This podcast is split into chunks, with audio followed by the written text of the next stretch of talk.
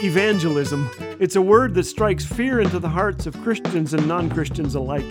But really, does it have to be such a serious matter? I believe laughter is a powerful magnet to the kingdom of God. One of my books is called Laughing Matters. A lady in Iceland wrote me to say that she was reading my book and laughing. Her husband is not a believer. He said, I thought that was a Christian book. I'm glad he's since read that book and found out that Christians are characterized by joy. May it overflow.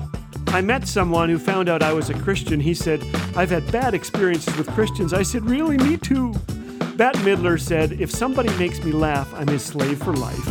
Laughter is a gift we've ignored for too long. Let's open it and pass it around today. This is Laugh Again with Phil Callaway. If you'd like to hear the regular daily program or discover all things Laugh Again, visit us at laughagain.ca. Laugh Again, truth bringing laughter to life.